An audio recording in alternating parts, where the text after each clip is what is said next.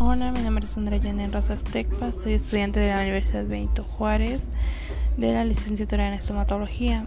Voy a hablar sobre las técnicas de anestesia. Tenemos el bloqueo del nervio infraorbitario, que esto pues los nervios anestesiados van a ser el nervio alveolar superior anterior, nervio alveolar superior medio, el infraorbitario que es nervio palpebral inferior, el nervio nasal lateral y el nervio labial superior. Eh, las indicaciones de esta técnica es es, de más de dos piezas maxilares y es inflamación o infección del sitio de punción cuando la técnica supraperióstica ha sido ineficaz. Las ventajas de este anestésico es que la técnica es relativamente simple, bastante segura, ya que reduce el número de inyecciones y pues la cantidad de anestésicos que se usan es de 0.9 a 1.2 milímetros. Seguimos con el bloqueo del nervio alveolar superior medio anterior. Los nervios anestesiados de esta técnica van a ser el nervio alveolar superior anterior, nervio alveolar superior medio, plexo nervioso dental, subneural y de estos mismos nervios. Las indicaciones para estos tratamientos dentales sobre, es sobre varias piezas maxilares anteriores o tejidos blandos. Cuando se quiere anestesiar varios dientes con una sola inyección, cuando la supraperióstica es ineficaz. La ventaja de esta técnica de anestesia es que va a anestesiar, va a ser anestesiado de múltiples dientes de la punción y la técnica es relativamente simple y segura. Tenemos el bloqueo del nervio alveolar superior medio.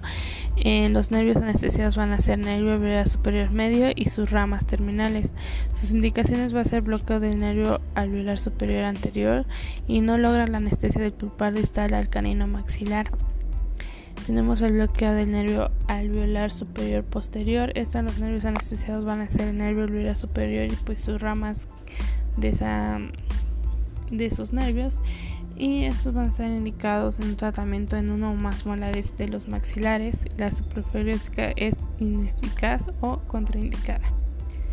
Tenemos bloqueo alveolar, bloqueo del nervio nasopalatino, que estos van a ser ambos este, nervios este nasopalatino son indicaciones que requieren anestesia de tejidos blandos y paladar de más de dos dientes, control de dolor durante procedimientos quirúrgicos o periodontales.